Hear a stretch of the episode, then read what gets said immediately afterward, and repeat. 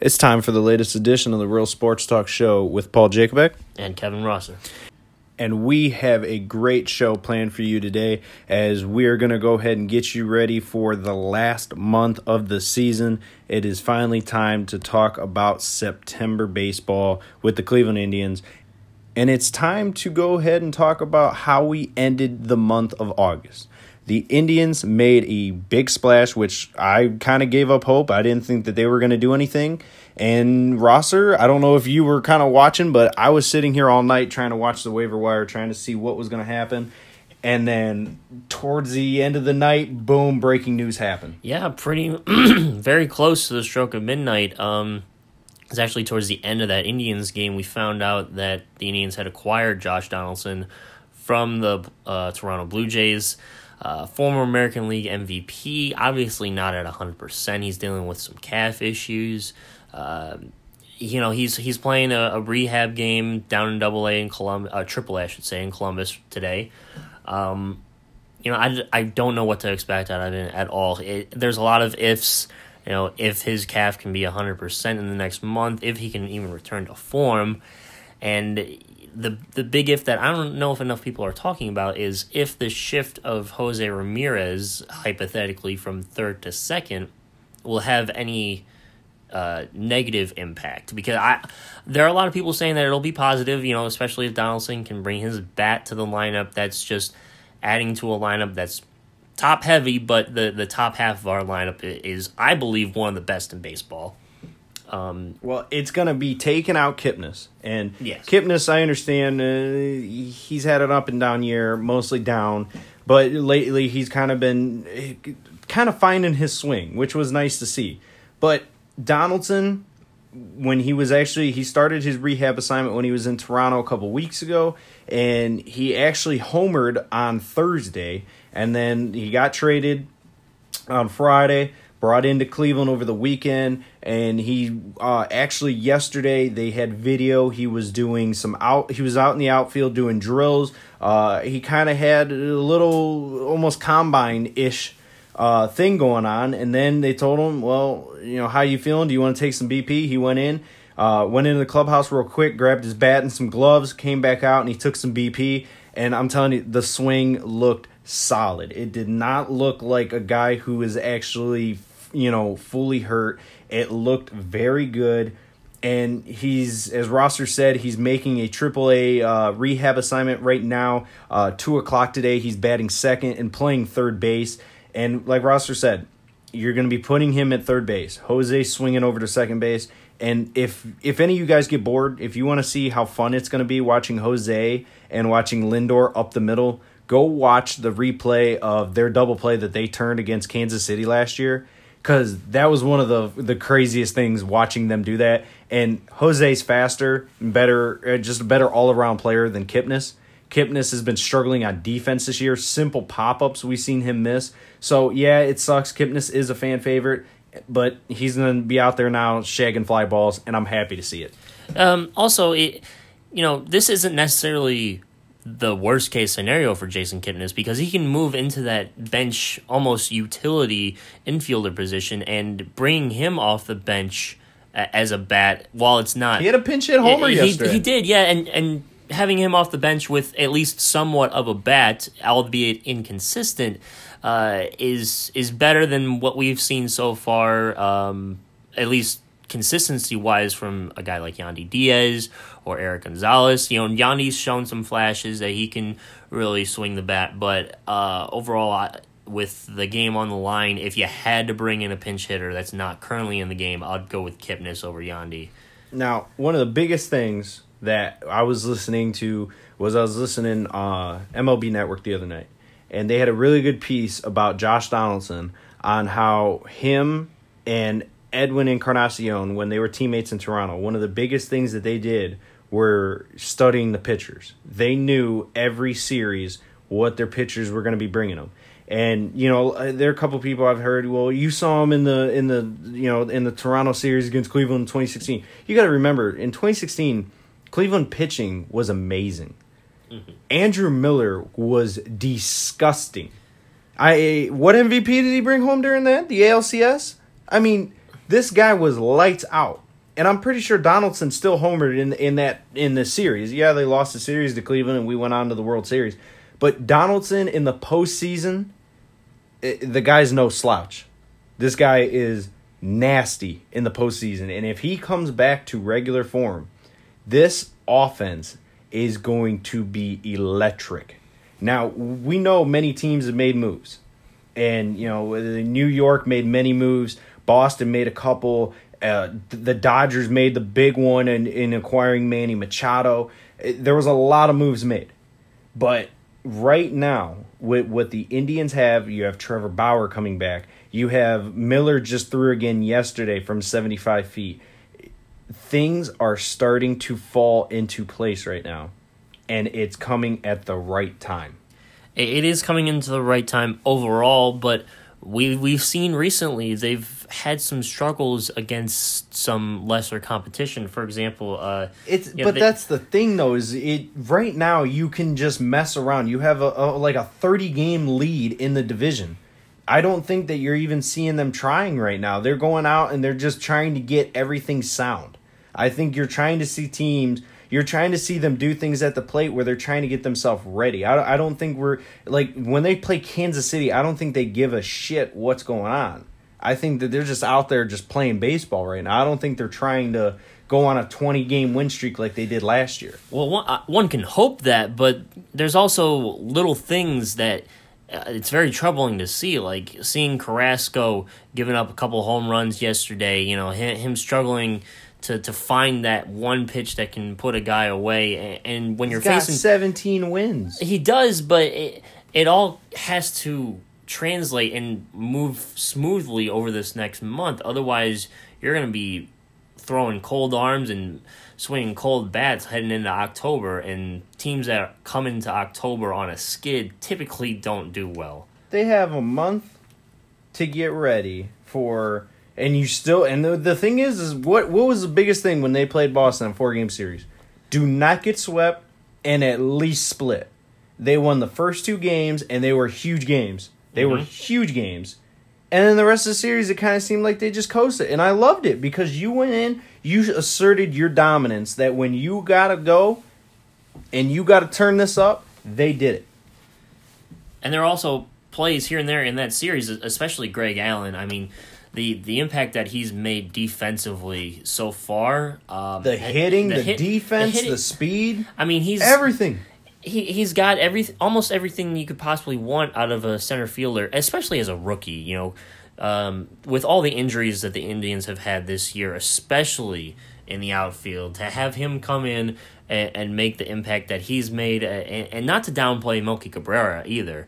I mean, he's he's shown defensively that His he- arm yesterday, Oh yes, he that Liddy was not even a one hopper. That was Nope. right on the money. that that's not even the first one he's made since coming to Cleveland. That's the thing. It- I was telling Cody. I was telling Cody about it yesterday. I said Melky Cabrera's age keeps going up, but every year people doubt what he still has, but you can never doubt his arm. No, you can't. Never.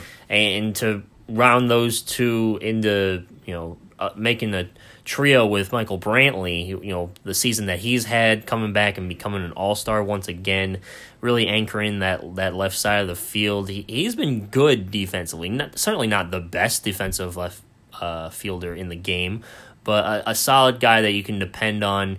You know, righties come up, they're going to pull in the left field, and chances are good that Brantley's going to make the play.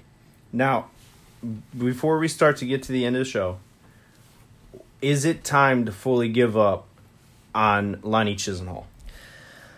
Mm, that's tough. I I don't think it is. I think No. it's one hundred percent time to give up on him. I don't think it's tough at all. I think the guy is absolutely injury prone, and when he comes back, it's well, all right. Let's put Lonnie in, and Lonnie goes on a huge skid of doing nothing. I think it's time to fully give up on him. But here's the thing: I, I think he's going to stick around because of 2016 and how how loyal of a manager Tito is. If if Lonnie can You come back, see how loyal Tito is? See if Josh Tomlin makes the postseason roster. that's the thing. He very well He's might. not gonna I, I d- close. I, I, d- I hope not, and I don't think so. But deep down, you know, there's a, still a possibility. He's given that, up like thirty homers in his last like thirty appearances. There's no way he's coming in. But that's why Cody Allen is still pitching in the situations that he's pitching. Is Cody because he- Allen is, but but Cody Allen's still a winner. Like Cody Allen still has shown this year that he can go out there and get one, two, three outs in an inning, and that's it. Josh Tomlin is has been terrible the entire year. Cody Allen opened up the year like fifteen of fifteen on saves, and the thing is, is he hasn't even really blown that many saves. He's just looked bad in non-save appearances. He might be the worst closer in the history of baseball when it's a non-closing situation. Well, then why do you keep bringing in these other closers? I don't Like see. who? I, I like Brad Hand. You, That's it. They bring in one other guy, and that's And- and- because you're playing the lineup. One guy pitches the eighth, one guy pitches the ninth. Brad Hand most of the time has been pitching the eighth inning because there's no lefties coming, or there's uh, there's a lefty maybe coming up in the lineup. So they give it to Cody Allen. That's how the situation has been the entire year, except for the past week. They've been kind of going with Hand as the closer, but and they're trying to get Cody Allen to pitch out of the funkies in. I just, I, I'm I'm worried because Tito is not a guy exactly known for purely playing the hot hand, and uh, I'm worried that if Cody Allen cannot get things together in this last month, and coming in October when you're playing a, lineup as stacked as perhaps it's it's either going to be the Astros or the Red Sox at this point, and um, Why wouldn't it be the Yankees? It could be anybody. it, it's, it's, It well, could Yan- be- it could Yankees be- too, but I'm saying In postseason baseball, it could be the fucking Oakland A's. I'm talking about you know the, that first series. You know, it, it's it's shaping up to be a very stacked lineup, no matter who you play. So you better be sure that the guys that you're throwing uh, towards the end of the game, si- seventh, eighth, ninth, that those guys are rock solid. That they have their stuff on lockdown. That they have lo- their location in check. That they have their velocity in check. Well, and Well, yeah, but so you're telling me that you still think that, like, who you telling me that you think Josh Tomlin is, is actually going to get the nod to be on the team? I'm not saying that he will. I'm not saying it wouldn't blow me out of the water if he does, because um, I think T- if Josh Tomlin makes the team, I think I might have to start getting into a nice little Twitter war because Josh Tomlin is horrible. Like th- the fact that he even is on the roster right now is sad. I don't care if the dude's in there in the clubhouse every day playing Scrabble with Tito. That is sad because Josh Tomlin is not a major league pitcher anymore. He- the he's never had speed, so he's had to be a control pitcher. He's had to be a location pitcher, and when you lose that, your career's over, and he's completely lost it. So Josh Tomlin, hopefully, he's not on the postseason roster. I'm still nervous about Cimber being on the postseason roster. And then you have Brad Hand, who basically we traded Mejia for Brad Hand straight up. So we have hopefully Brad Hand is now the what we did with Andrew Miller when we traded for him with Clint Frazier, because that's basically what happened. So as the end of the month turns down and we get into October baseball, it's going to be huge for the Indians to make sure, as Rosser said, that they continue to play great fundamental baseball. It's not stupid shit going on out there, and they continue to keep this train going. And hopefully, Josh Town, Josh Donaldson comes back into form, and he is the dominant third baseman as he's always been. yeah, it's it's certainly not going to hurt the lineup, but uh, from a defensive perspective, you know, I I hope Jose can be the second baseman that I know he can be. You know, there might be a couple games of, of rust, you know, getting used to playing that position again. Um, but we'll see. I mean, like you said, there is room for experimentation. The Indians have a 14 game lead to start the month of September. Well, I- you're I- you're gonna have to experiment because you have Kipnis is now going to be going into the outfield. Jose hasn't taken one rep at second base except for probably in practice, and now you have Donaldson who hasn't played since what late May or early May, something like that. at least So- at the major league level. Yes. So yeah, it, they have a lot of experimenting, but they have tons of time and a huge lead in the division to do it. So Tito, the ball's in your court. Get this done.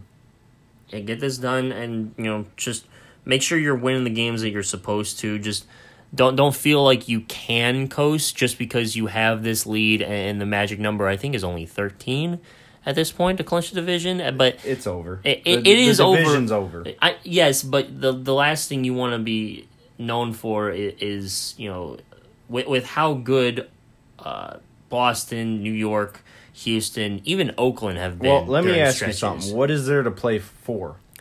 Because you're the only thing left is to try and play for is the, to get home field advantage, and I think the last time I looked, they're like four game, four or five games out of that. So, uh, thirteen on the division and four or five out of home field. It, it's it doesn't look too good for the home field.